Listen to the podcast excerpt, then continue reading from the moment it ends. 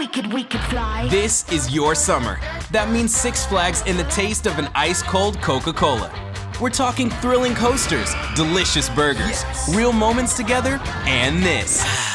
Coke is summer refreshment when you need it most, so you can hop on another ride or race down a slide at the water park. Six Flags and Coca Cola. Come make it yours.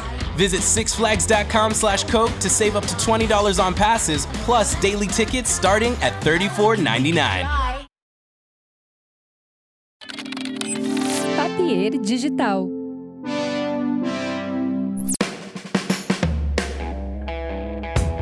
Olá pessoal, começando mais um episódio aqui do nosso The Borba Cast.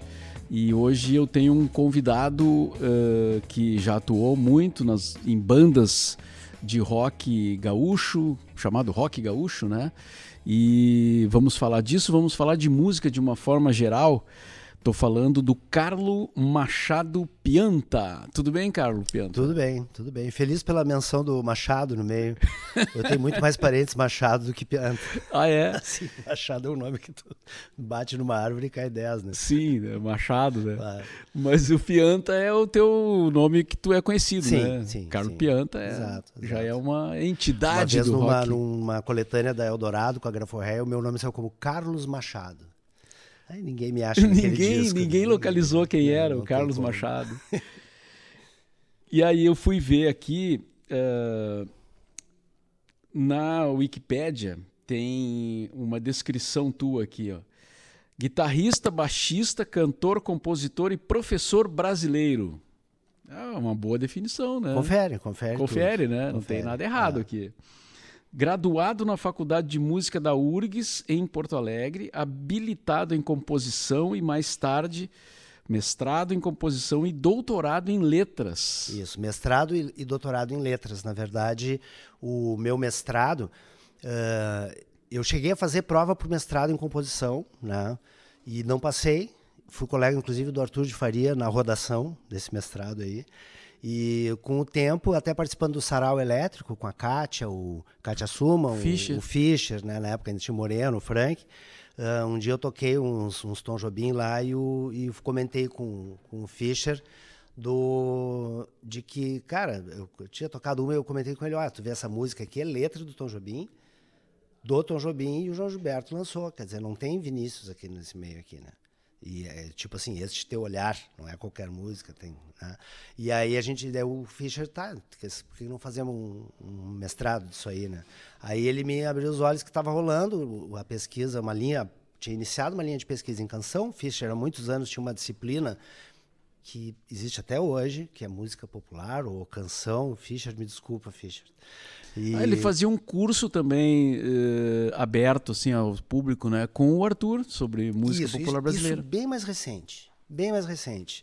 Para tu ter uma ideia, eu entrei no, no mestrado, ai meu Deus, em 2008, entrei no mestrado em 2008, tá?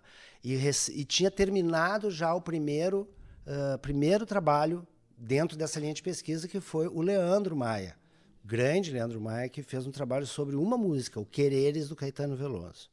Eu fui o segundo a ter concluir o mestrado nessa linha de pesquisa, com o meu trabalho, que daí no fim foi ah, quatro canções. os três primeiros discos do João Gilberto são o que fez com que se inventasse a palavra bossa nova, digamos assim, na falta de descrição melhor. É aquilo ali. Tem um monte de coisa bacana, maravilhosa, em volta, antes e depois, mas aquilo não existia e não existe mais.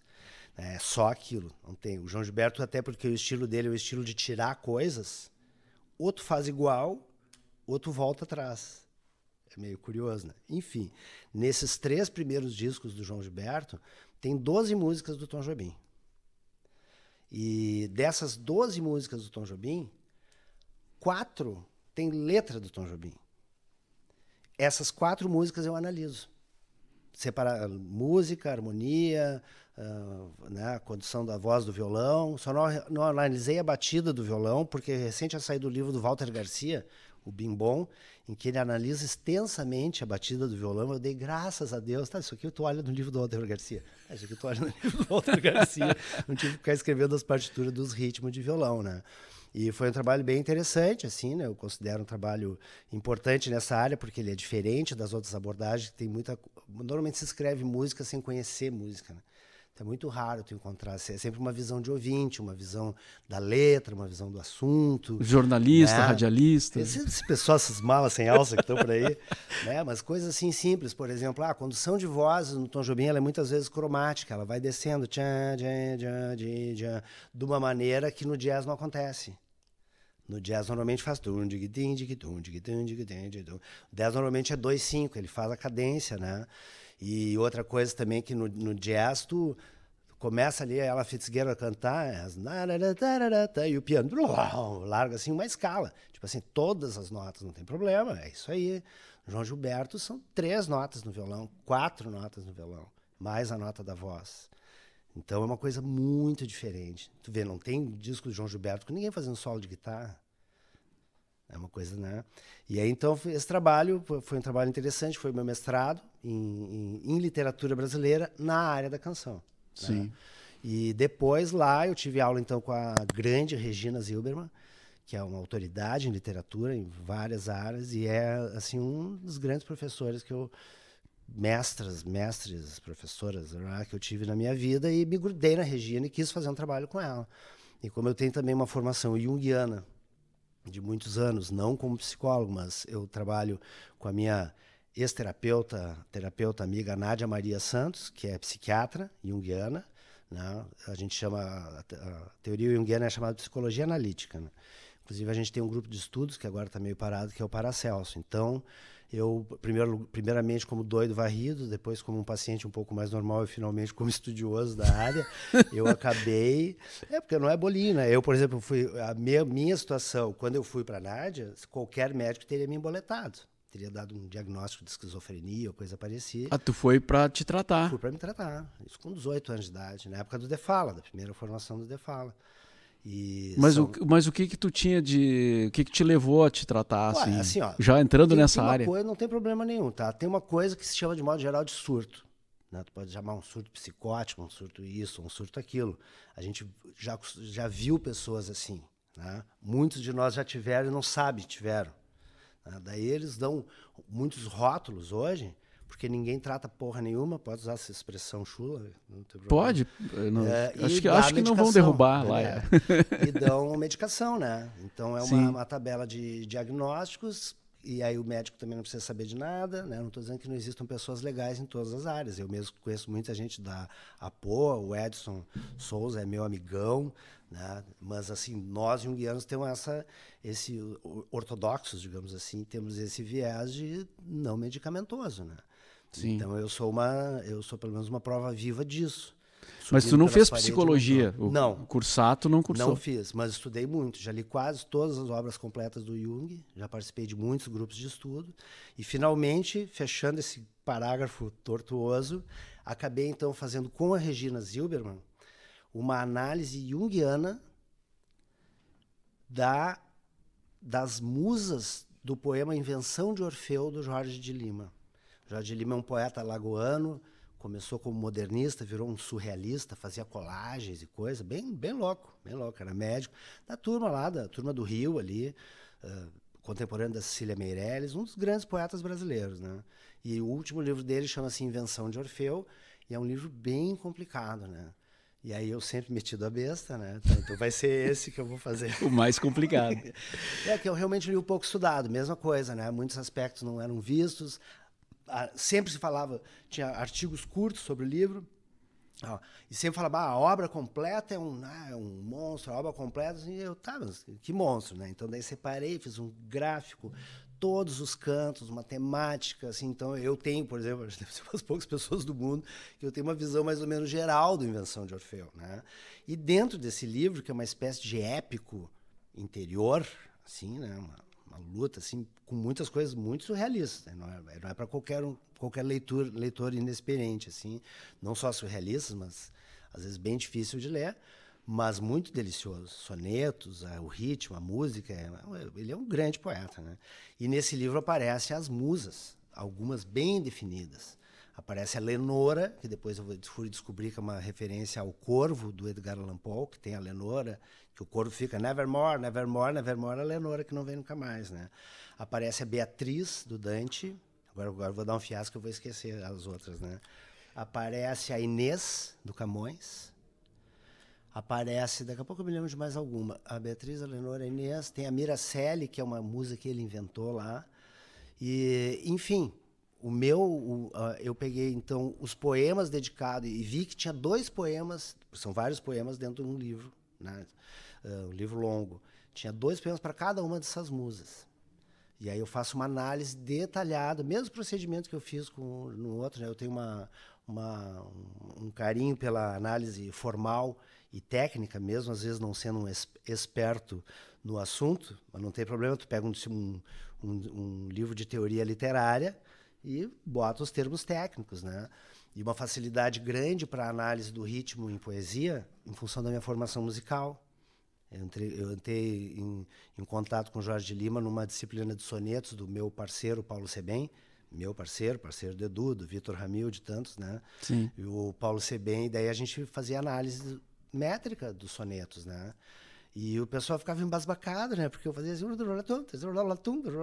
é 7, 5, 7, 3, como assim, né, cara? Tá, mas eu tô vendo que é, né? Pô, eu tô surpreso contigo, cara. Aliás, sempre me surpreendi contigo, né? Porque, claro, tu é um cara mais conhecido pelo The Fala e pela Graforrest Harmônica, é. né? E para mim, enquanto cara de rádio, assim, que a gente sempre conversou sobre rock, sobre música em função das bandas, né? Aí a primeira grande surpresa foi saber que tu tinha doutorado, mestrado, essas uhum. coisas, que tu tinha interesse nisso, né? Claro. E, e agora na psicanálise também, então é um... Psicologia analítica. Psicologia... Psicanálise é Freud. É, é o... Psicanálise é, é, outra coisa. É o outro lado. Tá, então a psicanálise... É Psicologia analítica. Sim, sim. Tá. Jung, né? Jung. Sim, sim.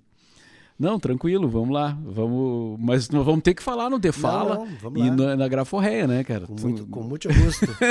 e também. Júlio Reni também. Né? E Júlio Reni. O maior de todos. Aliás, eh, já entrando nesse, nesse campo, então, né, do, do, do rock gaúcho, tu começa com o Fluxo, né? É a tua primeira banda? Sim, sim. O a minha, apresenta... minha primeira apresentação da rock, a gente, foi, a gente queria entrar no festival, eu e um amigo meu, o André Vieira, que está tocando comigo agora no Círculo, no ensemble de guitarras de Porto Alegre, meu amigo mais antigo, nós começamos a tocar junto. Eu estudei música, virei músico e estudo psicologia. E ele estudou psicologia, virou psicólogo, doutor, professor da UBRA, né, morou em Portugal, e um guiano e trabalha com música. Então nós temos um caminho muito paralelo. Minha primeira apresentação foi na Araújo Viana. Nós tínhamos um grupo instrumental que se chamava O Duo. O Duo. E surpresa, éramos nós dois.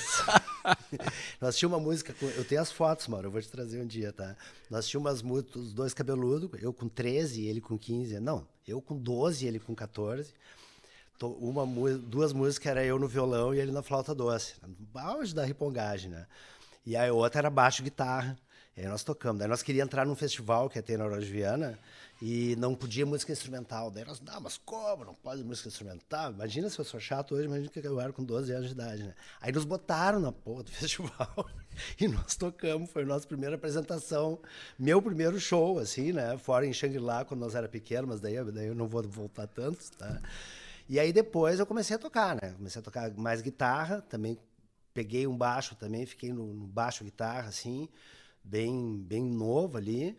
E num ensaio na, no Ivo Eduardo, eu conheci o Miranda, Carlos Eduardo Miranda, que inclusive na época namorava a Biba, que mal e mal conheci, com quem hoje eu, com quem eu acabei me casando e tendo uma filha. Minha filha do meio é, é com a Biba, né? Sim. E, a, e aí eu conheci o Miranda, e o Miranda era a única pessoa, a primeira e única pessoa Claro que a Biba também, porque ela estava ali junto, né? Que gostava, conhecia e gostava de Talking Heads. Essa transição é muito interessante. Isso é 80 já. 83, 4. 84 eu entrei no fluxo. Talvez tenha sido início de 84. Ou do meio para o fim de 83. O Ivo Eduardo Sebem, irmão do Paulo Sebem, né? Uh, ele tinha um estúdio onde todo mundo ensaiava. Ali no bairro Rio Branco, né? No Rio Branco, né? Casa na São Manuel, tem ainda ali na esquina, ali perto do Bieri Baguete, ali. Numa ponta daquela travessa é o Bieri Baguete e na outra ponta é a casa dos pais do Ivo, que acho que não está mais morando ali. Do Ivo, do Paulo e da Mônica, né? E, e aí eu fiquei, tive aquela referência. Isso é uma coisa interessante porque, porque esse repertório que a gente chama hoje de pós-punk, né? Talking Heads, Blonde, The Clash, e aí começa a abrir né, um leque, porque com esse tipo de música também entrou no, no, na audição da, da, desse tipo de público a própria música negra, né, assim chique, especialmente, né. Esses caras eles têm uma ligação, uma tradição que nunca desapareceu, que não vai muito pelo rock progressivo. E não vai também pelo aquele lance que a gente estava falando outro dia do rock Stones, são tradições honrosas. É uma tradição que vai de Beatles por David Bowie, T-Rex, Peter Gabriel, King Crimson, especialmente Roxy Music, Brian Eno. Então tu vê que tem uma, uma galera aí que não é até os primeiros dias do Roxy Music parece até uma graforré bem tocada, né? Porque tem umas coisas de brega forte assim, né? Tem toda uma tradição que nós, digamos, porto-alegrenses, da minha turma de música que eu tinha e, e da minha turma de surf, era Stones, era rock progressivo, Dire Straits estava aparecendo. Então teve um ano, tá? eu me lembro que foi, teve até um campeonato de surf em Atlântida, na Páscoa, Copa Trans Brasil de surf, que eu enterrei minhas, minha prancha nos pilares, mas ainda assim fiquei em quinto lugar, tá? Que teve um ano que foi uma transição. Outra surpresa, não sabia que tu surfava. É, não, ainda surfo. Comprei uma prancha nova esse ano, do Neldo Franceschi, grande amigão, grande, shakes, grande shaper.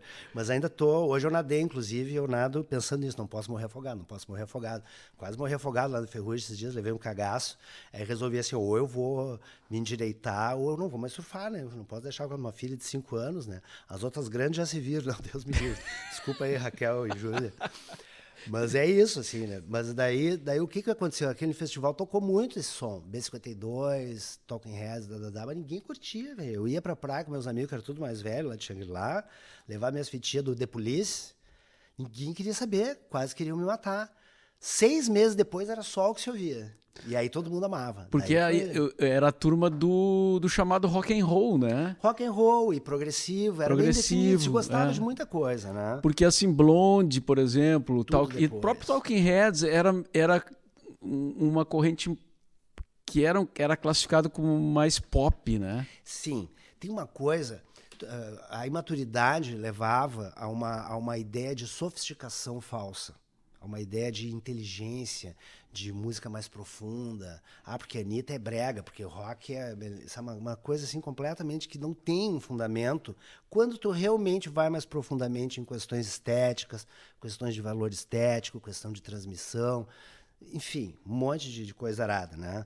E aí o que que acontecia? A gente achava tudo que era uh, mais repetitivo e mais pop bagaceiro. O dançante né? também, né? Dançante, claro. É. Então, assim, por exemplo, eu adorava, passei a minha infância inteira ouvindo um monte de coisa, Beatles, gostava, eu me lembro ouvindo Isn't She Lovely, do Steve Wonder, e achando aquilo o máximo. Agora eu me lembro aquele clavinet entrando, aquela coisa assim.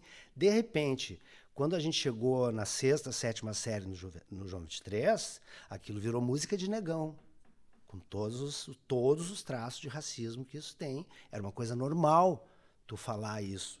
No, no, meu colégio, o único aluno negro que tinha era o filho do Gibagiba, o Edu Nascimento, meu amigão. Até hoje, filho da nossa querida professora Maria da Graça de inglês.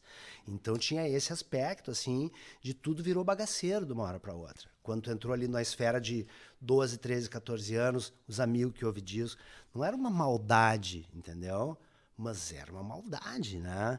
E a, o, o, o, digamos assim, o castigo foi que a gente ficava ouvindo um monte de merda e deixando de ouvir um monte de coisa boa. Tá, ouvi uns yes, uns genes muito bom, mas ouvi umas coisas que hoje tu não tem mais como ouvir, tipo Boston, né? Tu ouve por, tu ouve por esporte, assim, porque tu ouviu quando tu era criança, ah, olha só, que olha só o que nós ouvia aquilo ali, né? Isso me lembrou uma, uma, uma vez o Miranda, já que tu citaste o, claro. o Miranda, né?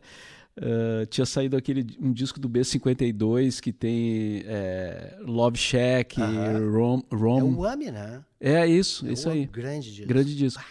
E aí o Miranda, não sei em que situação que, que a gente estava conversando e ele disse, é, ah, tem uns, uns amigos roqueiros que que estão de cara porque eu gostei do, do disco do B52, né? Porque, claro, o B52 vinha dessa, dessa é, dessa coisa do, do pop chamado New Wave, né? Com aquelas roupas e cores e tal, né? E os roqueiros mais rock and roll não gostavam. E aí o Miranda disse assim, cara, bota Love Shack numa, numa danceteria, num lugar.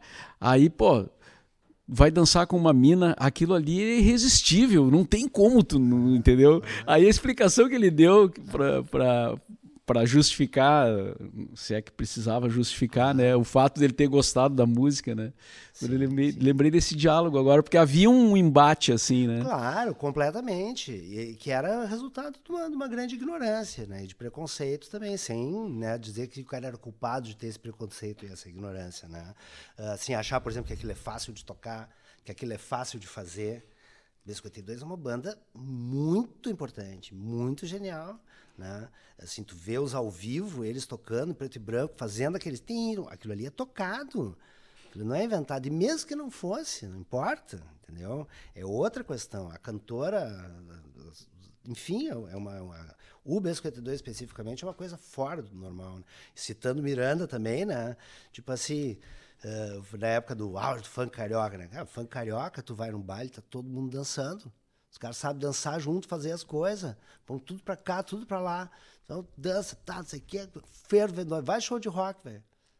Todo mundo chapado, encostado no balcão, bebendo. Umas minas ali dançando, ali na frente. Né? Quer dizer, o, o, o que, que, é o, o, critério? O critério é artístico? Tá, então o que, que, a, gente, o que, que a gente ouviu dos quartetos do Bartok? Né? Viu? Eu estou ouvindo agora, os seis, ouvi a vida inteira, agora estou assimilando. O que, que eu vi, né? Então, ah, não, eu gosto do que tá Stones, tá, não, peraí, né?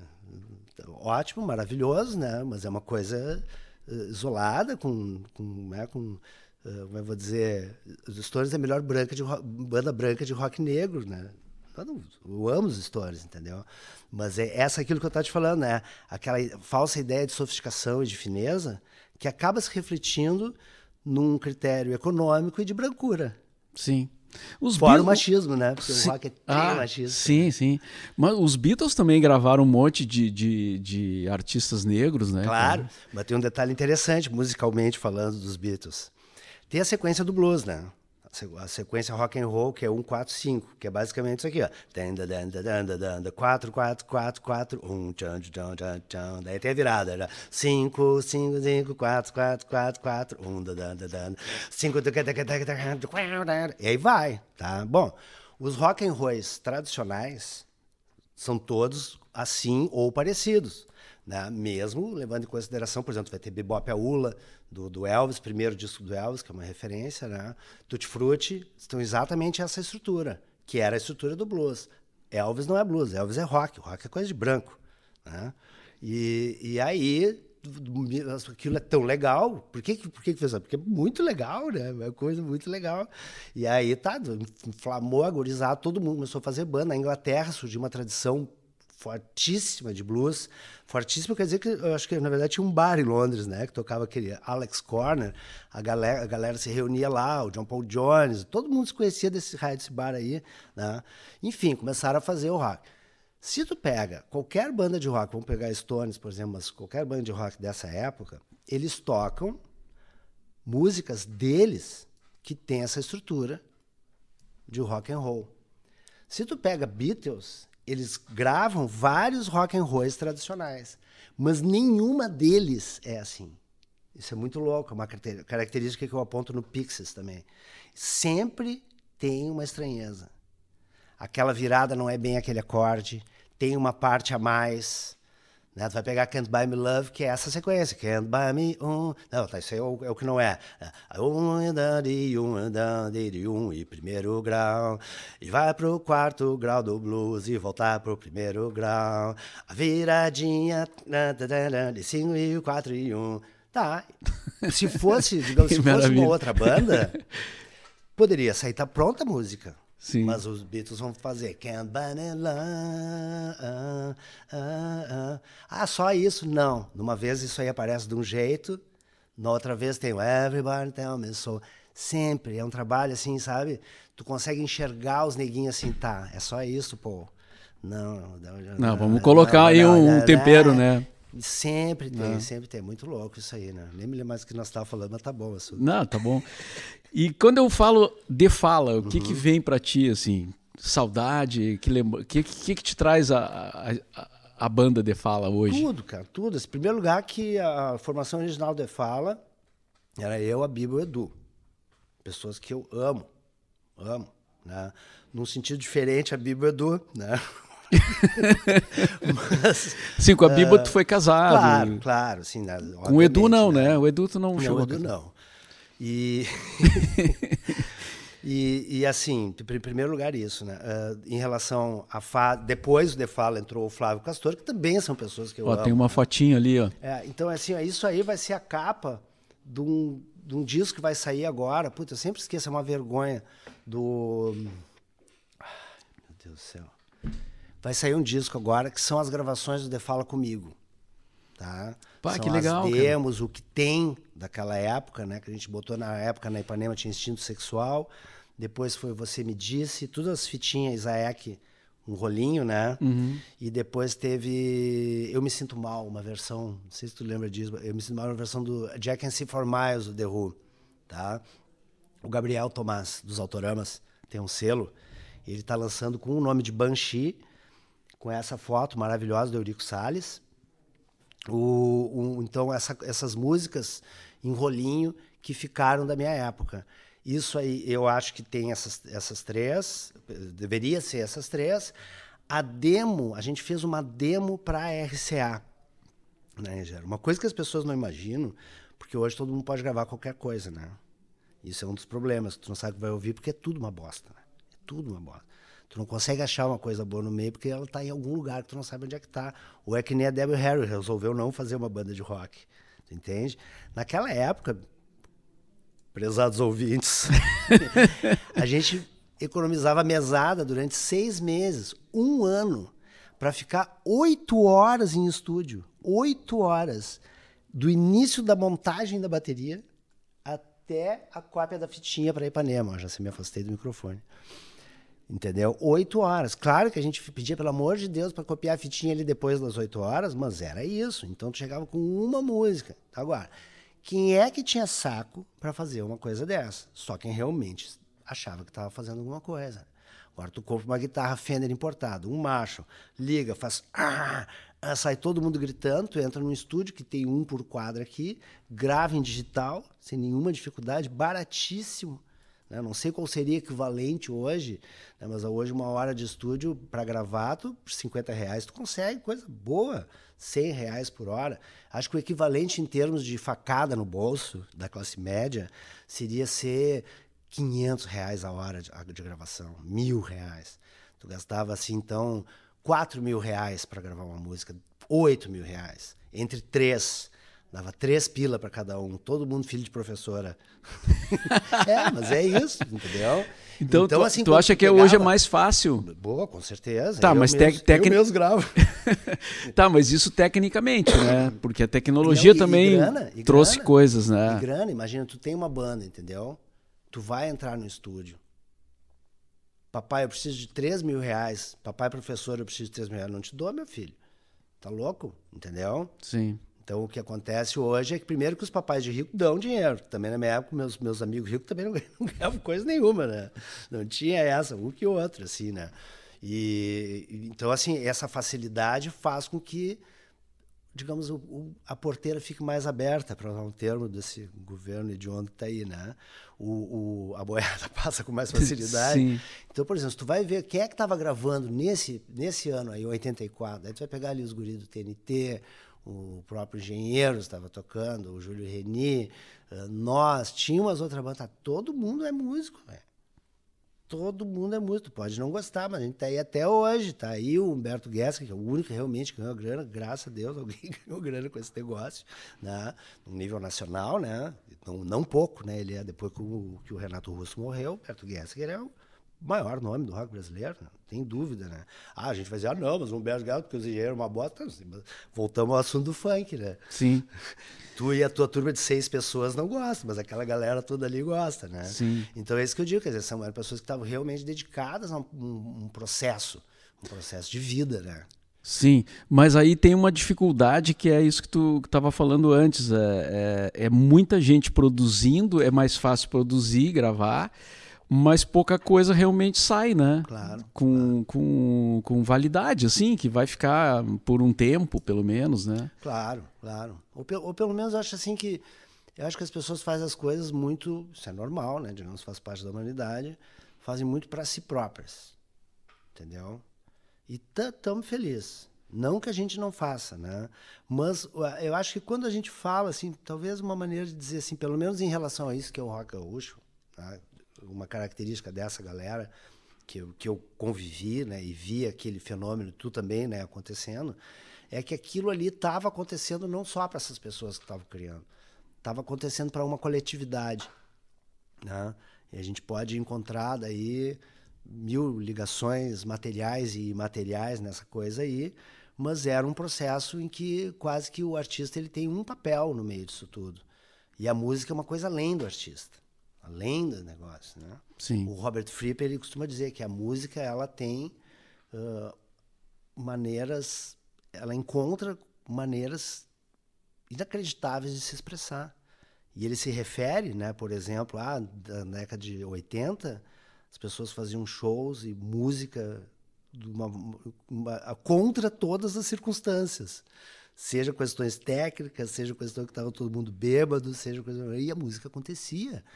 Né? Um exemplo também que eu, que eu, já andei conversando contigo, pega aqueles, pega no YouTube os shows, por exemplo, do Pretenders, do B52, naqueles festivais, aquele, no Rock Plast, uns, tinha uns, uns lugares né, tradicionais onde se tinha show, que era isso, era uma opinião, entendeu? Com um PA muito pior do que a opinião de hoje, a galera tocando Pretenders ao vivo com o Jamie Honeman Scott e o Peter Farr. Gosto de toda a carreira do Pretenders, mas aquela dupla que acabou morrendo de overdose é inacreditável, cara. O que eles usam de troca de ritmo e, e para tocar aquilo ali ao vivo, aquele batera, o Martin Chambers, aquele batera do Pretenders. E ela, e ela, cantora. Deixa eu ficar embargado só de falar dessas pessoas, entendeu? Ali na frente todo mundo, né? Ah, aquilo ali tu não vê mais. Aquilo Sim. é uma coisa que não tem. Eu, ia, eu trouxe um exemplo para nós aqui. Uhum. Futebol. Futebol dos 60 para os 70, digamos assim, tá? ele vai abrir, primeiro que ele cresce. Né? E aí é, tá aquela coisa, digamos assim, descuidada, no sentido que ainda não vieram os, os canibais da, da indústria cultural ali para cima, né? Uh, e aí surgem coisas muito criativas, coisas inesperadas. Tu pode até tentar fazer uma regra, mas né, tinha o famoso médico da seleção lá que queria vetar o Pelé na seleção brasileira, né? Coisas que agora viram, viram piada, né? Então as coisas foram aparecendo, foram aparecendo. Aí o que aconteceu? Tá, hoje todo mundo sabe fazer, né? Hoje ninguém mais deixa um jogador sozinho no, no, no, campo de defesa. Isso não existe mais. Então é um outro jogo também por isso. Porque, digamos, as ferramentas do estilo, trazendo para a área artística, estão dominadas. Então, eu sei, tu não te, tu não te dirige mais a Deus, a tua criatividade para fazer música. Tu não te dirige mais a tua loucura. Tu dirige para aqueles malucos ali, que gostam da guitarra assim, que gostam do negócio assim, que gosta já tem o pedal ali, Sonic Youth Pedals, que tu vai lá e tipo, entendeu? A gente tu fazia diria... isso tirando microfonia de, de, de, de amplificador Stunner. Sim. Tu diria que a música era mais esotérica? Também. Né? Porque para tu ter essa convicção, de onde é que tu tá tirando energia? Entendeu? De onde é que tu tá tirando essa energia, essa convicção absurda que o Edu tem, por exemplo? Né? É uma questão. Para muitas pessoas sempre foi. Para algumas pessoas se torna. Eu, cada vez mais, eu vejo que, que um pouco é isso aí. Que as coisas que realmente acabam daí, tem as coisas que toca uma coletividade local, que é maravilhoso, né? Às vezes uma coletividade de uma pequena turma, que é maravilhoso, é a banda da galera, que é uma coisa linda, né? E às vezes é um, às vezes é um, um bar, uma coisa que a humanidade bota numa caixinha e manda para as estrelas. Ó, isso aqui somos, é o que nós somos. Quanto tempo tu ficou no The Fala nessa primeira formação é, então, aí? Então, eu toquei, a gente tocou no Fluxo 84, aí em 85 a gente começou com o The Fala, fez o show de estreia, tinha uma foto até rolando ali, que é o, no Renascença, né? É, show de, de luxo, né? Eu, meu cabeleireiro, era o Duda Molinos, fazer o cabelo o Duda Molinos e o Rogério Esgorziza, Amores Gorziza hoje, né? Sim. Então, o falecido Duda, ele fez o famoso penteado do helicóptero, que da contracapa do Rock Grande do Sul. Demoramos duas horas fazendo aquilo. E maquiagem tudo mais. O, a luz era do Alex Fernambi, Sim. o operador de som era o Bebeto Mor. Né? Só a banda que era uma porqueira mesmo. Não, produção do Tonho Meira era, era um luxo. Ah, o Tonho ali. Meira já estava ali produzindo. Claro, ele era produtor do Reis de Pedra antes disso. É verdade, cara, é verdade. Isso eu tinha, eu tinha esquecido. Disso. Era com o Tony Mero na produção. Que é, que é agora o produtor do Nenhum de Nós a vida inteira, né? Terapia de Crise, todos aqueles shows do, do, do Reis de Pedra, clássicos. Sim. Acabei tocando com o César Aldi, com os poetês, né? Foi uma grande honra até hoje. Dos maiores bateras que eu já vi tocando ao, ao vivo. Legal. E aí tu sai do, do, do The Fala e vai fazer exatamente o que então, naquele momento? Então, uh, nessa época eu estava bem louco. E ah, foi uma coisa, acho que boa pro The Fala e para mim, eu ter saído do The Fala, mas por outro lado, desculpa, mas por outro lado também foi uma loucura do inferno, né? A gente estava prestes a gravar um disco. Aí tu vê a convicção do maluco, né? Tava prestes a gravar o disco pela RCA, a gente gravou uma demo na Eger com o Renato Alcher, que seria a, que era a demo do disco, do primeiro disco do The Fala. Que tem muita coisa muito legal nessa demo. Eu não sei quantas músicas dessa demo eles conseguiram resgatar para esse disco aí que vai sair, tá? Mas é uma demo muito bacana. E daí eu resolvi sair da banda. Achei que eu tava me afundando numa, enfim, mil coisas e eu, né? E meio que chutei, assim, talvez até uma coisa meio destrutiva, que o Edu tem também muito forte, né? Quando a coisa está quase engrenando, ele, nem o Miranda conta num documentário lá, né, que bah, vendeu para uma gravadora a imagem do Edu, rapper, e não sei, sei lá o que era a imagem que o Edu tava, mas vender, ele convenceu os caras lá em São Paulo que o Edu tava ali naquela, digamos que fosse uma linha romântica, galã, sedutora, aí o Edu apareceu na reunião vestido de pato de borracha ou coisa parecida, os caras tá, entendeu? Mas daí desmanchou que tava né? assim, uma coisa é. destrutiva, não preciso, o Edu não tem problema, não precisa pedir desculpa para ele por falar disso, porque ele sabe muito bem que ele é assim, né? Sim. Aí... Mas o Defala tinha muito, eu tinha essa imagem do Defala assim, que eles, uhum. ele, quando eles conseguiam acertar e começava a, a, a, a estourar, a banda mudava. Porque quando era eu, a Bíblia Edu, éramos nós três. Quando eu saí e, e, e o Flávio o Castor entraram, o Edu virou chicoteador, a Biba chicoteava o Edu, o Tonho Meira largou e a Biba largou. Daí o Edu virou o líder da banda. Daí é isso, é exatamente isso que tu falou, entendeu? Coisas maravilhosas, o disco Kings of Bullshit, um monte de coisas legais, né? Barará. Mas é isso, ninguém, ninguém ganha dinheiro com essa brincadeira, né? E aí a ele gente, ia mudando com, a gente fez, conforme eu, eu, ele mudava as eu coisas. Eu toquei agora quando eu falo recentemente, né? Eles gravaram o, o Monstro, eu cheguei a gravar duas músicas por baixo, fizemos quatro shows de turnê do Monstro e Once Again aquilo que estava sendo construído foi sendo e é, tá, tá bom, eu não quero mais também. para mim, um, para mim um momento crucial assim do The Fala foi quando tava tocando muito na rádio o Agora não sei se eu vou acertar o disco. O vovó já me dizia, do segundo? Eu, não, acho que era o It's Fucking Boring. Ah, sim, sim, sim. Que tava estourada, né? Tocando. Sim, do The... segundo disco. É, né? o The Fala era. E aí eles fazem um show no Teatro Presidente. É, show que o Tony saiu. E, a, e, cara, lotou, assim, a, sabe aquela energia que tu sente, assim, de uma banda que tá explodindo? E aí a banda entra meio Guns N' Roses no palco, assim. Aí disse, contra é a vontade, isso, contra a vontade do Edu, contra a vontade, perdão, da Bíblia, contra a vontade do Tonho. O Tonho chorava nesse show. E saiu daí da produção da banda. A Biba ficou mais um tempo e largou. E na época a gente não sabia desses detalhes, né? A gente só, Claro, só acompanhava. mas, é- mas tu vê que é essa curva aí, né? Mas aí, enfim, daí eu também sendo desse, desse modo destrutivo, mas na a minha maneira, saí da banda. Prestes a gravar um disco na época pela, B- pela BMG Ariola, né? Não era mais RCA. E, e aí, primeiro, o Edu saiu também. Aí ficou a Biba sozinha. A Biba chamou a Lila Vieira, que cantava no Urubu Rei, atriz, né? Esposa do Silvio Marques, acho que estão casados até hoje. E, e o Flávio Castor. O Flávio Castor saíram da Expresso Oriente, eu fui para a Expresso Oriente, o Edu voltou para a banda e eles formaram o quarteto que gravaram então o primeiro disco com uma música do Urubu Rei, Não Me Mande Flores, que é uma música que não era de fala, né? com algumas músicas do nossa demo que, que eles conseguiram tocar, porque tinha umas coisas que eram muito peculiares minha no baixo, né? Que eu, não é questão nem de tocar muito bem, é que eu toco de um jeito peculiar. Então tem coisas que não dá para o cara chegar, ah, vou tocar esse baixo aqui, né? Então algumas músicas daquela demo ficaram e músicas novas que eles fizeram pro primeiro disco. Aí a partir daí a banda tomou uma forma de banda, né? Com todas as suas variantes, mas o Castor e o Flávio Santos, o Flávio eu, na época, na minha modéstia, eu dizia se não fosse eu, o Flávio seria o melhor baixista. Não, tu ver como o cara é louco, pelo amor de Deus. E Ah, ele o que, é que foda, dizia? né? E o que, que ele Não, dizia? acho que eu nunca disse isso pra ele. Eu nunca disse. Ah, então. Pô, pra mim isso era um baita elogio. Sim. que beleza. Vou trazer ele aqui para ter direito de resposta. Ah, tranquilo.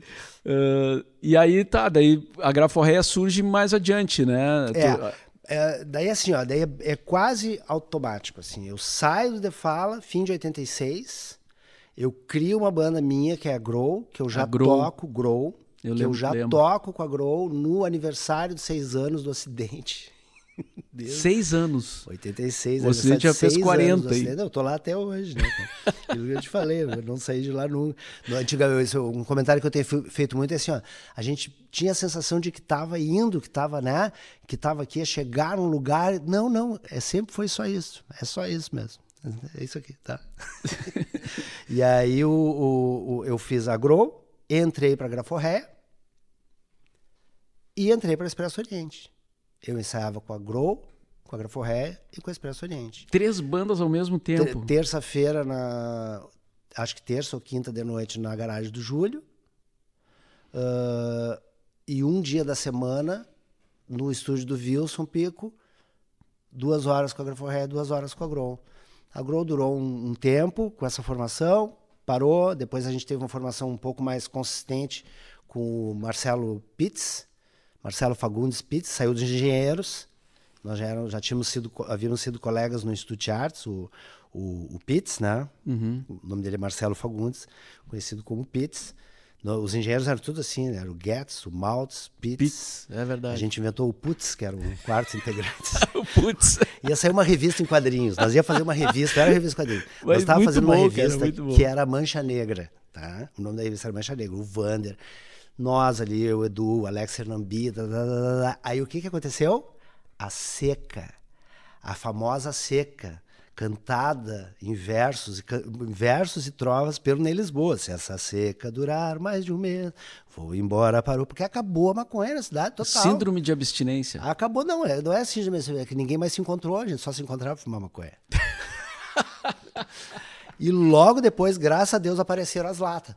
Porque isso aí foi o começo do cartel do, de Medellín. Foi o começo da internacionalização do Pablo Escobar. Eles seguraram a, a maconha dos traficantes e só tinha pó. Entendeu? E pó, pra que que a gente queria pó se a gente já estava subindo pelas paredes fazia anos? E aí teve o verão da lata, né? daí, daí abriu a porteira. Que foi- apareceram foi as latas de maconha no, na- no Claro. litoral catarinense. Aí eu, me lembro que uh, houve uma sociedade feita para a compra de uma lata, durou bastante tempo. Uma maravilha. Daí, claro, daí passou, mas essa seca foi infernal. Chegou a haver um, um consórcio dos meus amigos músicos e surfistas para comprar a única notícia de maconha que tinha na cidade e veio falsificado, assim, veio assim uma, um troço um, misturado com forro de sofá, assim, com um pouquinho de, de, de, cannabis dentro, assim.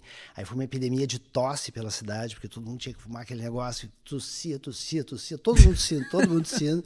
Aí um dia nós pegamos, tinha uma lata de Nescau cheia daquele negócio, então vamos fazer um bolo disso aqui. Daí fizemos um bolo e foi bom, e terminou aquela, terminou. aquela fase. Que beleza, cara.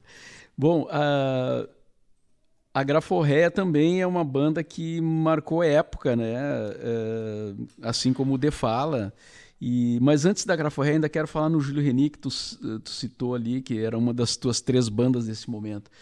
É, eu me lembro de. E eu tenho foto, inclusive, disso. Eu tenho uma foto que eu acho que até saiu no meu livro, Prezados Ouvintes, uma, um ensaio na garagem da casa do Júlio, ali na Santana. Na garagem da Santana onde tu tá uh, ensaiando né, com a uhum. banda do Júlio Exatamente, a primeira formação que eu entrei, né?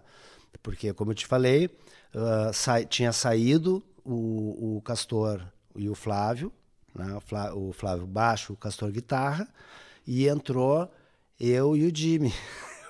que nem o Jimmy comendo. O Júlio queria, achava que ia fazer pop, imagina eu e o Carlos ali. o Júlio tinha um pouco essa visão assim de ah, que ia tocar na farroupilha, entendeu? Assim, fazendo uma música ao mesmo tempo bem sofisticada, né? E ao mesmo tempo com aqueles barulhentos ali junto, né? A gente tinha uma. Eu, eu tinha uma, um grau de sem noção muito grande, assim, acho que em relação a muitas coisas, né?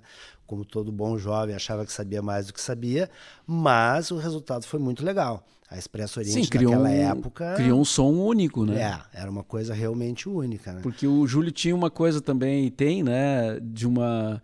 É, um swing, assim, né? Uma coisa que lembra, às vezes, o Benjor, assim. Claro. E ao mesmo tempo vocês ali com aquela base com outras influências e tal, né? É, foi uma coisa infernal aquilo. Foi realmente a Expresso. É que o Júlio, assim, o Júlio é o grande compositor, né? Ele é o grande compositor em termos de produção de metáfora, de, de imagens, de profundidade aliada à ingenuidade, a coisa assim, o cara realmente de classe baixa, aquela visão do cara suburbano, né? Anitta, por exemplo, né? Por exemplo, Maomé, né? Maomé que, o, que é um cara que é um gari, que ele vê um desenho, de uma, uma ilustração de um, de um, de um sultão e ele acha que aquilo é o Maomé. Nem é o Maomé. O Maomé era outra coisa, entendeu? Mas o Júlio capta essa essência. E aí, na letra, o cara quer ser o Maomé. Né? Anitta, por exemplo. Né? Anitta. Anitta comprou um papel de parede para sua mesa no seu escritório. Ela trabalha num cartório e a paisagem é uma ilha dos trópicos. Pelo amor de Deus. Pelo amor de Deus. As e, figuras. e outra que eu sempre que eu sempre cito que é Madrid Motel, né? Madrid Motel tem o uma, Motel Madrid tá ali na Lime Silva até hoje, né? Então todo mundo aqui em Porto Alegre lembra de uma época que tinha os quadros da criancinha chorando, lembra? Na uhum. Rua da Praia, um quadro assim de uma criancinha assim, saindo uma lágrima. Ai, todo, todo, mundo, sempre eram duas, três crianças só que ficaram espalhadas pela cidade. Uns quadros é o kit né, na sua mais autêntica forma. E tinha os quadros dos cavalos também. Cavalão correndo assim. E aí, uh, como, é que, como é que diz a letra? A noite seus cabelos, eu me perdia e estar aos, uh, entre teus braços era tudo que eu queria. Nossos momentos eram tão poucos, eu não era feito louco. E, e aí muda a parte da música. E na parede do quarto no Motel Madrid tinha um quadro com dois alazões que cavalgavam para longe daqui, daí tem uma coisa oriental, e pareciam tão perto do céu, tão perto. Ah, então ele pega aqueles cavalos bagaceiros da Rua da Praia, na parede de um motel da Lime Silva, e vai para o céu. É, é, essa sublimidade do Júlio é, é, é, realmente impressionante. Ele tá ali ó, na, na tela, o Júlio. É, isso aí foi o, isso aí é Mil Noites, uma baita música também. Isso aí é a Guitar Band, né? Sim. Eu, o Frank, Frank, ele... Frank na guitarra era o contrário da Graforré. O Frank, na, na Graforré, o Frank é baixista e eu sou guitarrista. No, na Guitar Band, o Frank é, é guitarrista e eu sou baixista. Então, com, com, com, o modalidade graforré fica mais humorístico. Qual modalidade, modalidade. O Frank é mais, muito mais humorístico no baixo e no teclado do que na guitarra. Eu, ele é mais certeiro na guitarra, é diferente, ele é uma outra pessoa. E eu na guitarra sou mais humorístico, mas um pouco contra a minha vontade, né? eu achei que eu tocava bem. Mas o, aí essa música é muito legal. Essa, essa foi uma produção que eu fiz de, de áudio, assim. Já falando na graforreia, Amigo Punk acabou entrando pro hall assim dos grandes clássicos do rock gaúcho, né, cara? Da Exatamente. música, da música do Rio Grande do Sul, é, dá para dizer, né, é, cara? Hoje é. tu cita assim, se faz aquelas matérias, né? Ah, aponta aí as cinco, as dez músicas mais importantes, né? Aí tu vai lá, Vento Negro, não sei o que, tal, né? E, Amigo Punk. Amigo Punk, é. exatamente. E a, e a música é, é composição do Marcelo Birk e do Frank. Ah, tu não participou o repertório, da... O repertório original da Graforréia é uma mistura de músicas do Marcelo e do Frank, do Marcelo e do Frank, tá? Tem algumas músicas que são, algumas não, tem uma música é eu, que é de todo mundo, tá? E daí tem algumas parcerias minhas, minhas e do Frank depois, né? Tá aí a capa do, do, É, aí no Coisa de Louco Coisa de Louco tem, 2, que na verdade não era o segundo disco, né? Não, Coisa não, de Louco não. 2. É, é, aí, isso aí já é, digamos assim, isso aí já é o momento da revolta da graforréia. A graforréia vai, volta e revolta, tá? E que é uma coisa que a gente sempre tem cuidado, principalmente em relacionamentos, né? O perigo da revolta. Nunca dá certo. Você deve ter ouvido falar disso. É, quando a graforréia voltou a gente, a gente ia parar de tocar. Eu saí da banda, depois desse esse período inicial aí, que a gente ensaiava no Wilson, tá? que era o quarteto, tá? que a gente gravou a fita da Vortex e tudo mais. A fita da Vortex era a nossa gravação, que é maravilhosa, que chama-se Com Amor Muito Carinho, com capa do Frank, gravado em fita cassete, quatro canais. Tá? Aí, lá por 90, a gente... Primeiro eu saí, eles seguiram, fizeram alguns shows como trio, e daí todo mundo saiu da banda. A banda ficou lá sozinha. É, na época mesmo que eu saí também mais, mais um momento carlístico, né? Daí eu saí de todas as bandas, tá? Trabalhando só com música erudita. E para sair do Júlio, saí da Expresso, saí da Graforré, encerrei as atividades, depois voltei com a, com a Guitar Band, né? Em 92 daí. Mas nesse período 90 92, Néres de Pitibiribas. Aí em 92, o Wilson Pico, dono do estúdio do Wilson, e a Cíntia, hoje é piloto de avião, namorada do Eduardo Christie, fizeram, alugaram um lugar que já estava estourando a boca do balão no Imbé, Tu te lembra como era o Imbé nessa época, né, Mal? Tu deve ter feito alguma coisa lá, porque todo mundo fazia coisa lá. Mas era assim, que, como é que eu vou te explicar isso? Era toda a Avenida Rio Grande tapada de gente, em especial na frente do Baloca, que era o bar do Wilson, a duas, dois terrenos da casa da mãe da Biba, que era no inverno, no Rio Grande, na Avenida Rio Grande, perto da pontezinha do Imbé, que não existe mais. E era assim, uh, amiguinhos que estão nos ouvidos, que não estiveram lá, era multidões de vez em quando passava a polícia a cavalo, com espada no meio daquilo ali no carnaval. Era uma coisa realmente brutal. Teve um, uma noite em que a gente vendeu 72 engradados de cerveja, eu me lembro. Uma que eu contei. Bastante cerveja, bastante cerveja. Eu tomava de 20 a 24 garrafas, sozinho. E chegava sozinho? de manhã, sozinho. Chegava de manhã, pulava da pontezinha do Imbé e ainda ficava fusarqueando. Tá? E tu sobreviveu. Sobrevivi, tô com um rasgão enorme na orelha até hoje, porque eu tinha um brinco de argola e durante a noite eu troquei aquele brinco por um de argola, só que era largo. E aí quando eu pulei da pontezinha, eu só senti aquele cruc na orelha, assim, me deu um belo do rasgão. E aí o que que aconteceu? Aí o Frank foi passar uns dias na casa dos sogros, tá? Lá no Imbé. E a gente se encontrou à tardinha e foi pro outro lado da pontezinha tomar cachaça no bar. Quando, certa altura da cachaça, nós já estava cantando as músicas da Graforréia e dançando na beira do rio. Isso foi o ensaio. A gente voltou para outro lado do bar e tocamos, porque no bar do Wilson, eu tocava com a Séries, que foi uma outra banda autoral, e tocava também a Anos Blues, que era a banda com o Ângelo, Ângelo Metz, que hoje mora na Califórnia, o Homero Luz na voz, o Cove na bateria, tudo. Era uma banda Stones e uma banda de malucão que tocava no bar, no bar do Vils. Aí, quando a gente voltou do outro lado da pontezinha, completamente enlouquecido, eu, o Franco Alemão, a gente já tinha ensaiado, fizemos um show da Graforré. Isso foi a volta da Graforré. Quando o Miranda ficou sabendo que a Graforré tinha voltado, voltado ele já estava de consultor extraordinário de gravadoras em São Paulo. Né? Já tinha lançado os Raimundos, já estava grandão lá, Sim. sabia das coisas. Aí ele pegou a fitinha da Graforréia e começou a mostrar para todo mundo e empurrou a graforréia para a década de 90. Então, assim, esse é o Com Amor Muito Carinho, né, que é a primeira fita, com o desenho do Frank. Você pode ver aquele pequeno cão ali à direita, ó. Sim. Ele está olhando para o próprio rabo, ó. É muito expressivo. E depois a gente vai ter, então, o primeiro disco mesmo, é o Coisa de Louco. Nesse intervalo, surgiu uma juventude em Chapecó, Chapecó, Santa Catarina, é Santa Catarina, que até hoje está fazendo estardalhaço, que é a banda Repolho. Roberto Panaroto, Demétrio Panaroto, tá? que hoje é bem conhecido como escritor e como poeta, um grande professor. O Girino, no baixo, esse sim, o maior baixista que eu já vi tocando, inacreditável, inacreditável Girino. E o Anderson, na bateria. Morava com a na frente do estado de Chapecoense. Eles, foi através deles que nós ficamos amigos dos Los Hermanos, por exemplo, que eles ficaram muito amigos dos Los Hermanos. Os Los Hermanos ficaram sabendo que nós falamos mal deles, ficaram chateados, recebemos um recado através do Roberto Demétrio e todas essas coisas assim. E o Roberto Demétrio eram fãs não só do rock gaúcho, como do, especialmente do Grafo do The Fala. E tinha um amigo deles, tá? que uh, o Eric Thomas, que estava morando em Curitiba. Tá? e eles tinham uma conexão Curitiba. Aí o Eric fez 18 anos e o pai dele disse para ele: Meu filho Eric, o que, que você quer de aniversário? Ele disse: Papai, eu quero um show da Graforreia.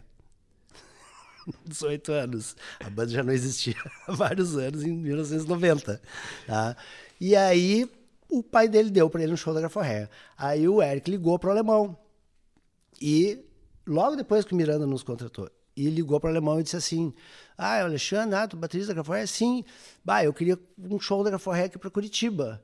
Daí o alemão disse: Eu tenho duas notícias para ti. A primeira notícia é que a banda acabou. Daí o Eric, ah.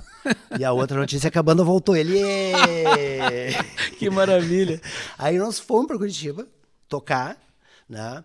E parte das histórias eu não vou poder contar agora, não porque vocês sejam muito de baixo calão, mas é que elas exigem muitos gestos. Aí os ouvintes do áudio vão perder o essencial. Depois, em outra ocasião, a gente faz isso. Tá, mas o pessoal é. pode ver no YouTube, né? É, pode ver. Não, não, mas vamos deixar só assim, pequenos detalhes, tá? tá? O fato é que a gente fez um show em Curitiba e a gente não aguentava mais tocar, tinha umas 60 pessoas na plateia, e nós chegamos, tá, então assim, agora nós vamos tocar essa música, e enquanto tiver gente que saiba cantar a letra, a gente fica tocando. Todo mundo sabia a letra da música, lá no meio do nada, do desconhecido, lá, pessoas de Chapecó e de Curitiba, cantando a música. E foi assim que a Graforré acabou se tornando, daí com o lançamento, né, eu recomendo a todo mundo a entrevista do Miranda com o César Gavan, irmão do Charles Batera, aquela, já deve, não sei se já viu essa entrevista, então, duas horas de entrevista, o Miranda e o, e o César, o Miranda diz tudo que tem para ser dito sobre essas coisas tudo.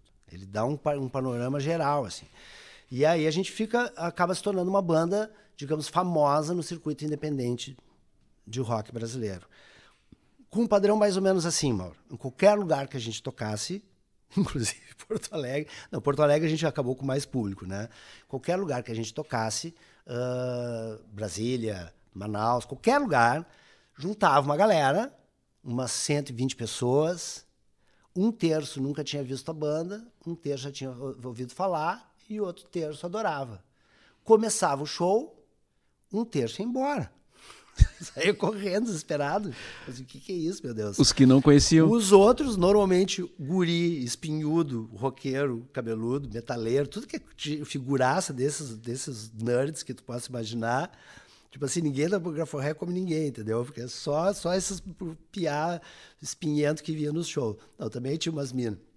Mas e, e, e, metade meio indiferente, assim. Um terço vai embora, um terço fica indiferente, um terço ama. Esse é, o, esse é, o, é a nossa fama nacional, esse é o, teor, o teor dela. E essa banda fez Amigo Punk. E aí, pois é, e aí quando saiu o Coisa de Louco 2, ah, em Chapecó havia um cara que agora é um advogado, Tito Live, que lançou na década de 70 um disco que é famoso entre nós, que é Memórias de um Certo Louco. E aí nós fizemos o Coisa de Louco 2 para ser engraçadinho, ah, não tem um, e também em relação ao Memórias de um Certo Louco do Tito Livre. E aí foi a questão, qual vai ser a música de trabalho do Coisa de Louco 2. E acabou sendo Você Foi Embora, uma música minha e do Frank, porque o Miranda tava com mania dos o, o, o naquela época. Botava alguém fazendo o, o, o, o, e o Miranda achava que, que ia vender. E aí botou a música Você Foi Embora, depois do o, o. Mas eu fui voto vencido, unanimemente vencido, será que existe essa expressão? Eu fui unanimemente vencido. Sim, pode que ser. eu achava que era amigo punk. Eu achava que, que foda-se, tinha que empurrar o gauchismo. E o clipe ia ser nós fazendo um churrasco, entendeu? Esse era o meu plano. Eu enxergo na minha cabeça as imagens do clipe que eu imaginava. Só que não nada, Neres de Pitibiriba. Ó, aí, tá ali aí, o- ó, o título Memórias livre. do Certo Louco, pra tu ver que faz todo sentido. Ah, olha a roupa do sujeito.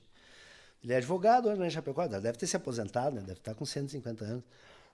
Mas o caso é que aí, para mim, o marco do Amigo Punk foi um evento que teve no Araújo Viana, nos bons tempos em que o PT, acho que era a Prefeitura de Porto Alegre, que foi um aniversário de Porto Alegre, um não sei o que de Porto Alegre, alguma coisa de Porto Alegre, tinha uma galera e botaram Amigo Punk de, de, de- de- porque ela não tocava na rádio. Não tocava Amigo Punk, não tocava. Aliás, a Graforé não tocava na rádio. Nem na Ipanema tocou Graforé. Tocava, sei lá, quando nós ligávamos. Um disco que não aconteceu. A Warner, inclusive, separou da Banguela na época do lançamento da E ninguém Graforé. achava o ninguém disco. não tinha o disco. A, um- recebe- a gente recebeu notícia de uma mesa gigantesca num baratilho de, de Taquatinga, Distrito Federal, uma cidade satélite de Brasília, com mil discos, sabe? Então foi assim. É tudo, tu- é só ladeira abaixo, cara. Tipo, não toquem comigo se vocês quiserem ganhar algum dinheiro. e aí, e aí sim, aí começou, foi para mim foi aquele dia foi a primeira vez que eu vi a música sendo, porque eu estava nesse evento. Tava na plateia, não consigo imaginar o que que era, mas era uma coisa assim. Ah, e a música tocou, Tocou no evento. do disco, assim. É, do disco. Botaram com uma música, eu fiquei até, "Bah, olha só. E acho que aquilo, claro, já devia estar vindo, né? E é isso, é uma música que adentrou no, no, no inconsciente coletivo local, né? É um, é o Miranda estava sempre, o Miranda, o Frank tinha, sempre gostou muito, gostava de quinteto violado, a gente sempre gostou de um monte de coisa, né? E o Frank tinha, tava com uma pilha de botar. Alguém comentou alguma coisa com ele, de botar coisas brasileiras, né? E começou a fazer uma milonga, fez, acho que, boa parte da letra e da, da parte inicial, e o Marcelo complementou, e foi isso. E quando eu fui tocar, daí eu fiz ah, milonga mesmo no violão, já era, né? Mas assim, fiz a batida milonguística, tom, né? Aí esses dias um espertinho, bah, isso aí é Gaudêncio Sete Luas, né? Claro, né, animal? Eu nunca respondo coisa no Facebook, né? mas esse dia eu tive que responder, né? Mas claro, né, tia? Isso é uma milonga. Se fosse um blues, tu queria que a gente tocasse como? Com acorde maior que sétima maior? Tu E- e- ouve, tudo que é blues que tu ouve é a mesma sequência, cara. Só porque é milonga não pode, né?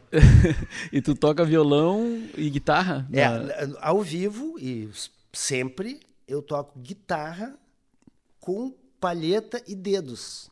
É uma técnica que se faz muitas vezes no jazz, né? Que eu faço a batida da milonga. É muito mais fácil tocar só com os dedos, mas a paradinha, aquela paradinha requer o- a palheta, senão ela fica muito imprecisa, fica frac, frac, frac. But no disco a gente gravou com violão de nylon. E a paradinha essa que é frac, frac, frac, frac, daí são dois violões fazendo. Eu achava, eu achava estranho esse, essa, esse momento aí, porque daí sai da, da, da batida clássica da milonga, né? E eu digo, bom, aqui o Pianta deu uma viajada, né? Todo mundo, porque também a, a- a música, né, fala, tem dum, bim, dum, bum. É uma quebrada que não tem. Voltamos ao assunto Pixies, né? Em Sim. algum ponto tem, mas eu não vou chegar a pegar uma milonga e tocar uma milonga inteira, né? Pelo menos. Então tem duas coisas bem fortes ali. Uma é a letra, né, que é uma letra diferente, né, uma letra bem local e bem relacionando o pós-punk ao qual nós pertencíamos e pertencemos. Né? É, é a nosso, no, meu lugar, até o meu lugar dentro do rock, mesmo com a minha banda nova agora, eu, o Vasco Piva e o Guinter Andrés, que é os resistores, mesmo com coisa instrumental, nós somos pós-punk, entendeu? Com um gauchismo ali. E ali, aquela música ali, o gauchismo foi entortado pelo pós-punkismo e, e marcado, sacramentado pela, pela paradinha ali. E o final, né? O final, inclusive, o Tiago Flores, queridíssimo da orquestra, da, o maestro, a orquestra da Ubra faz aquele final, a orquestra da Ubra faz aquele final aleatório ali. O Tiago pegou bem a, a. Só que daí ele dá um ele dá um fechator, né? A banda sempre ficava às vezes ali. Isso, isso. Ficava aqui, não terminava nunca. O, o Reinaldo Portanova, do Relicário, o Relicário do Rock Gaúcho, ele sabia Grande que eu ia conversar contigo e ele, ele mandou aqui. Uh, ah, foi num post dele que eu respondi pro cara que falou da Bilonga. Ah, é? Foi. Ele disse aqui uh, que tu é o príncipe do slap gaúcho, um efeito no contrabaixo. Explica isso aí. Ele que tem que explicar. E usou o mesmo efeito para fazer solos de guitarra na Graforrest Filarmônica. É, é, é, sim e não, Reinaldo. Assim, ó, primeiro, uh, rei do slap na terra em que nasceu o André Gomes é complicado, né? Porque o André Gomes é realmente ele é o rei do estilo. Agora, sim, uh, eu não uso o slap no baixo como um, um dentro da, da, digamos da linha ordinária, né? Tem, tem, tem uma tem um, uma tem uma, uma sonoridade slapística muito característica, que a gente pode resumir como que tem vários procedimentos. Eu uso o slap como timbre. Em muitas músicas, o Reinaldo deve estar pensando, inclusive tem no The Fala, mas em muitas músicas do Júlio eu aplicava o slap, às vezes como a, a nota é o slap. Né? Então, e tinha uma música, Garoto Troglodita, que eu que era uma música do Júlio que eu tocava com palheta e dedos porque eu fazia o baixo tum, tum, tum, tum, com palheta e de vez em quando e fazia o slap. Né? Então eu tenho uma técnica não muito ortodoxa de slap. Né? E gosto de fazer esse tipo de coisa. Mas na Graforré eu não usei slap na guitarra. Na guitarra. Quem usou slap na guitarra foi o Castor no primeiro disco do The Fala, se não me engano tem uma música que começa com uns slap.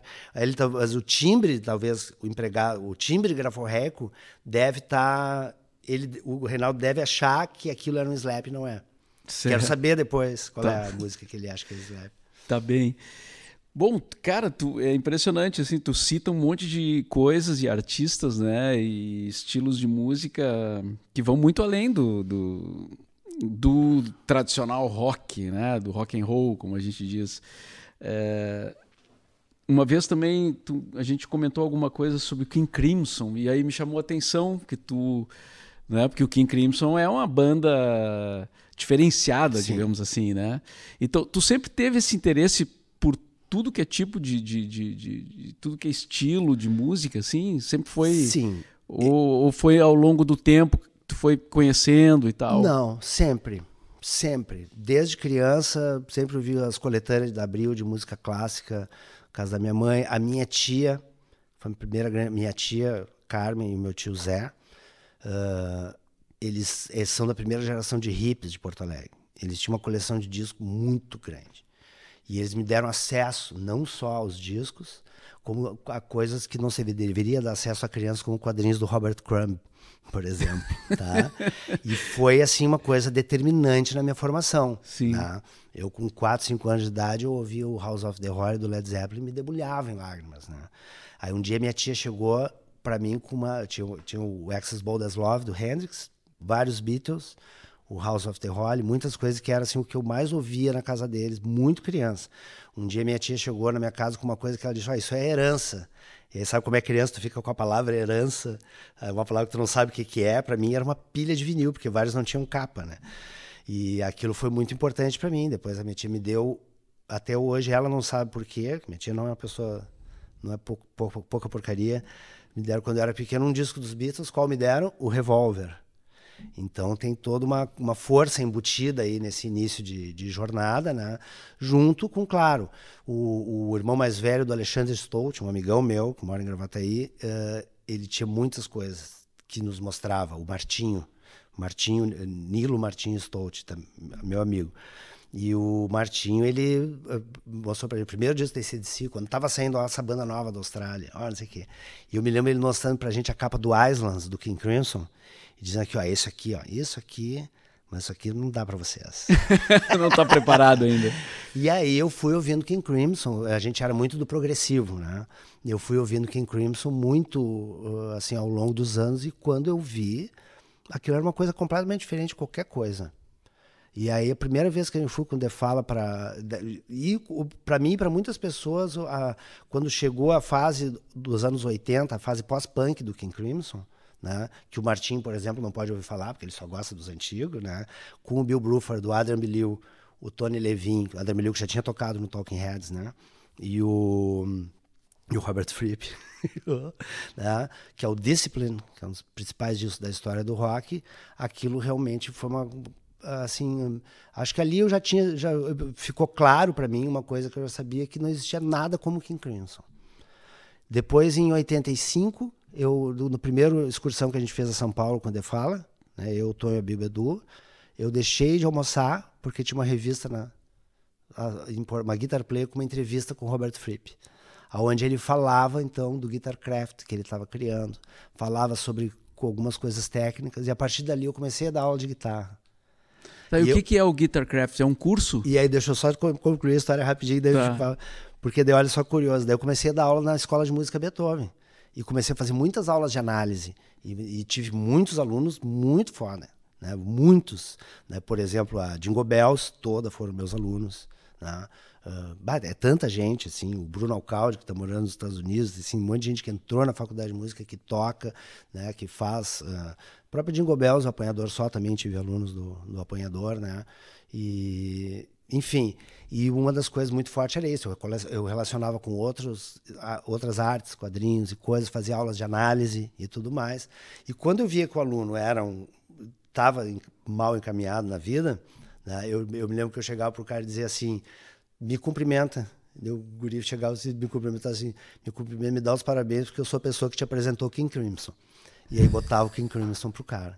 Um desses caras era o Dennis Saffer, tá? O, Dennis, o Lennis, que foi um dos primeiros guitarristas da Jingle Bells, só que agora não, não toca mais na Jingle Bells. O Dennis Saffer, então, um dia me manda um e-mail, Carlos, vai ter um curso introdutório ao Guitarcraft em São Paulo. E eu fiquei sabendo então que ia ter um. E aí vem a resposta à pergunta. O Guitarcraft é, digamos, uma escola que envolve tocar guitarra, numa, violão de aço, com palheta, numa afinação diferente, e envolve muitas outras coisas. E, digamos assim, cada um, né? Atenção, concentração, trabalho na cozinha, um monte de coisa. E esses, esse, digamos, é, o Fripp é que fez isso aí, e os cursos eram com ele. Né? E são tipo cursos, são, é, ele chama de seminários. O, o Robert Fripp ele diz uma coisa assim: ó, ninguém pode chegar e dizer que eu fui aluno do Robert Fripp. Ele diz assim: tu pode dizer que tu assistiu aos seminários do Guitarcraft. Isso ele fala, inclusive, para muita gente graúda, né? Não. Né? E que é, e de fato é isso. Né? Uma, uma das grandes ênfases do, do, dos, dos Guitarcraft, que é uma coisa que fica muito clara, pelo menos para mim ficou, é que está todo mundo no mesmo barco tu sente que as pintas são diferentes, mas uh, é tudo realmente é uma coisa só, né? E aí eu fiz então, o que que aconteceu? Teve um curso na Argentina, muitos, né, né, um dos lugares mais ativos do mundo com Guitarcraft.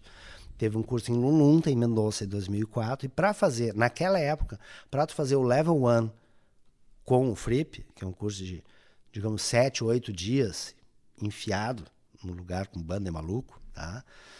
tudo, todo mundo de cara, né?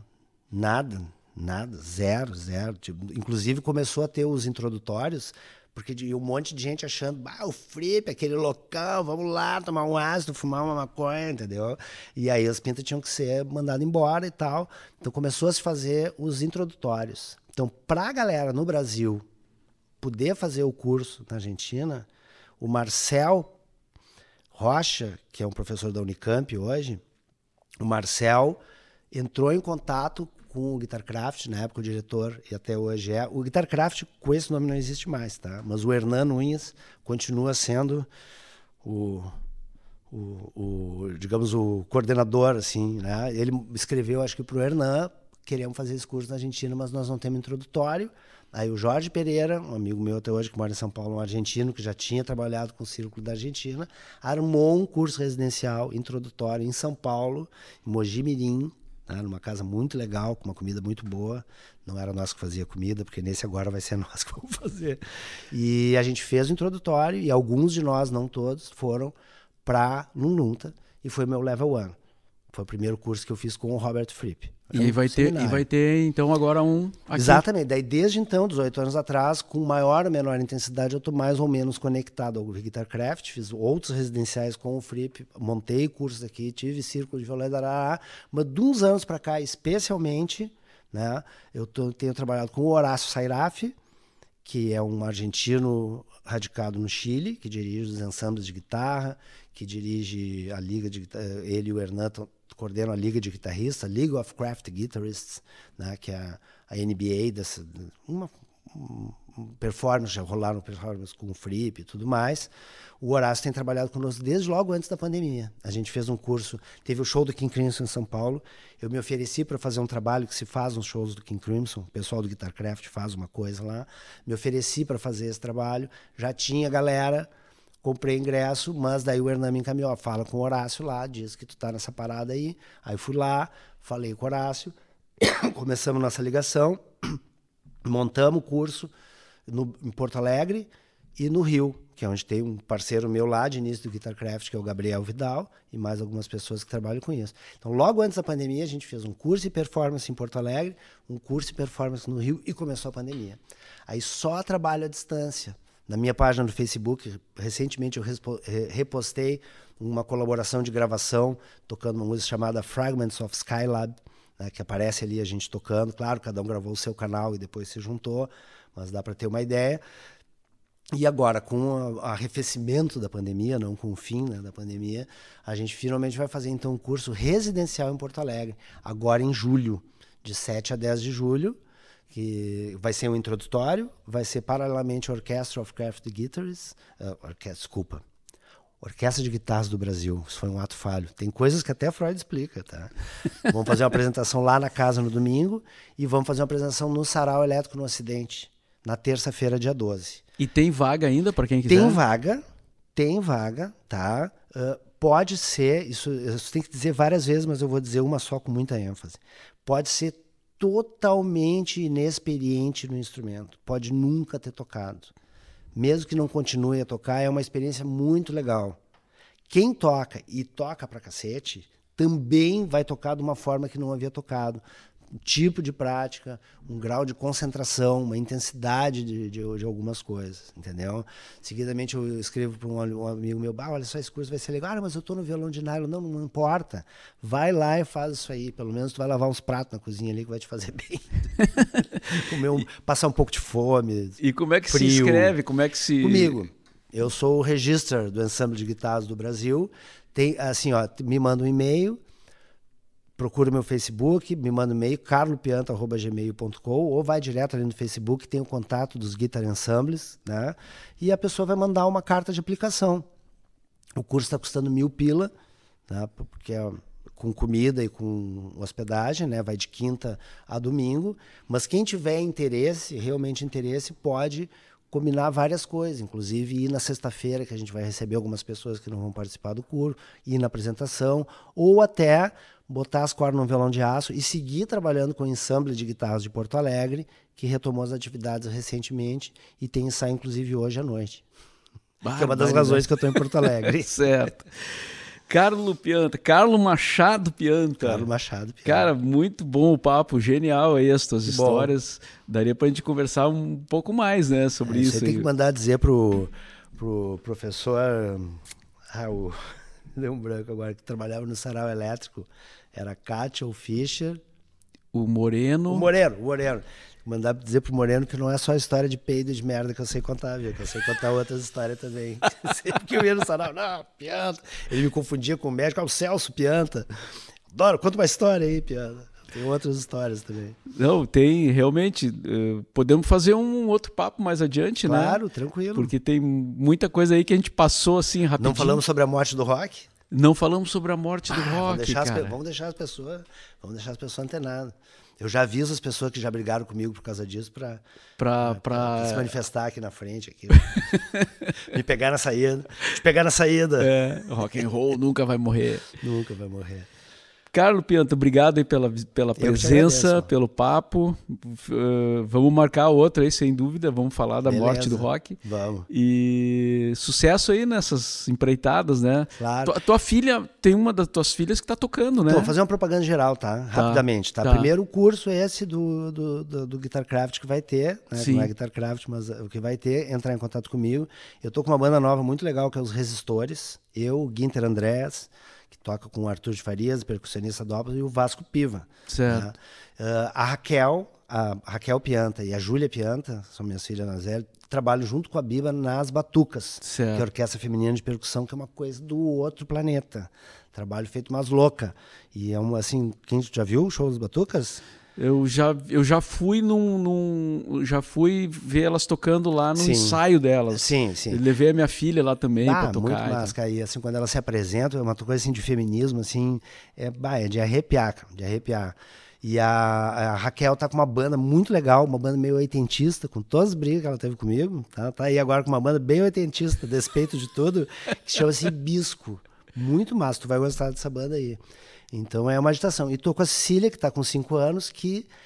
Já tá difícil- tocando também? ela vai, ela sobe e participa do show. Teve show da Enxame, que a, a Júlia toca com a Nina Nikolaevski, né? Que agora tá lá na Europa, mas elas tinham uma banda aqui que era Enxame. E ela, a, a Cecília ia três anos, ah, vou, a Júlia vai tocar, então vou lá, e vai pra frente, toca. Primeira participação oficial da Júlia foi agora com o Bife Simples e as guarnições mais presa, do Carlinhos Carneiro, lá no Imbé. Ela fez uma participação no Pandeiro, com o Pedro Petraco e o Carlinhos tocando. Que Ou maravilha. seja, ninguém vai ganhar dinheiro nunca nessa família. Ainda bem que a minha mulher é arquiteta. Mas você se diverte, né? É, me divertia mais quando era menor. Me divirto com as filhas. Agora, para tocar já é diferente. Eu fico feliz quando eu chego em casa. Certo. Obrigado, Pianta. Obrigado. Até a próxima, então. Até. Então, fechamos aqui mais um episódio do The Borba Cast, direto dos estúdios da Cuboplay. Até o próximo episódio.